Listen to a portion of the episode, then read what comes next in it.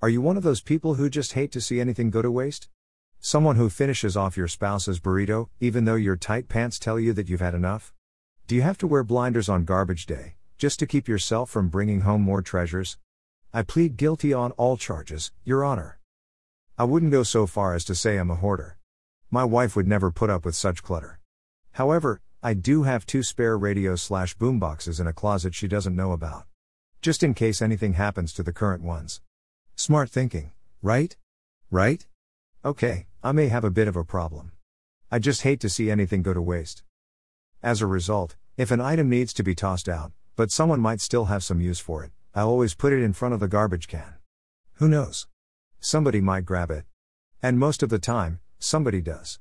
See, I'm not the only one. That reminds me of one of my most frustrating recycling stories. When my oldest son was around three years old, I gave him a battery powered Batmobile. It seemed like a good purchase at the time. However, the low profile of the vehicle, combined with our curvy sidewalk, proved to be a nightmare. Eventually, the battery died and wouldn't hold a charge. I tried to find a replacement, but this was during pre internet times, and there wasn't one to be found. So one day, I reluctantly put Bruce Wayne's baby out by the curb. I hoped that some enterprising young dad would be able to find a use for it. Instead, some knucklehead kids from down the street grabbed it. They tore it apart, spray painted the frame, and tried to turn it into a go kart.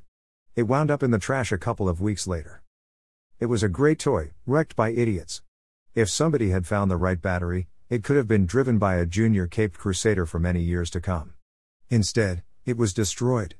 It offended my garbage picking sensibilities to no end.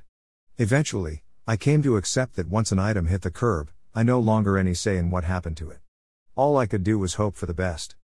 I just hate to see anything of value go to waste. I must have some Depression era values from my grandparents built into my genes. That said, the garage needs a good purge, and I know it's not going to be easy for someone like me. However, I'll suck it up and get the job done.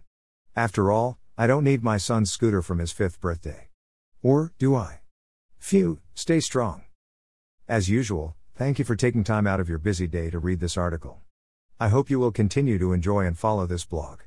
Please feel free to share these stories with your family and friends.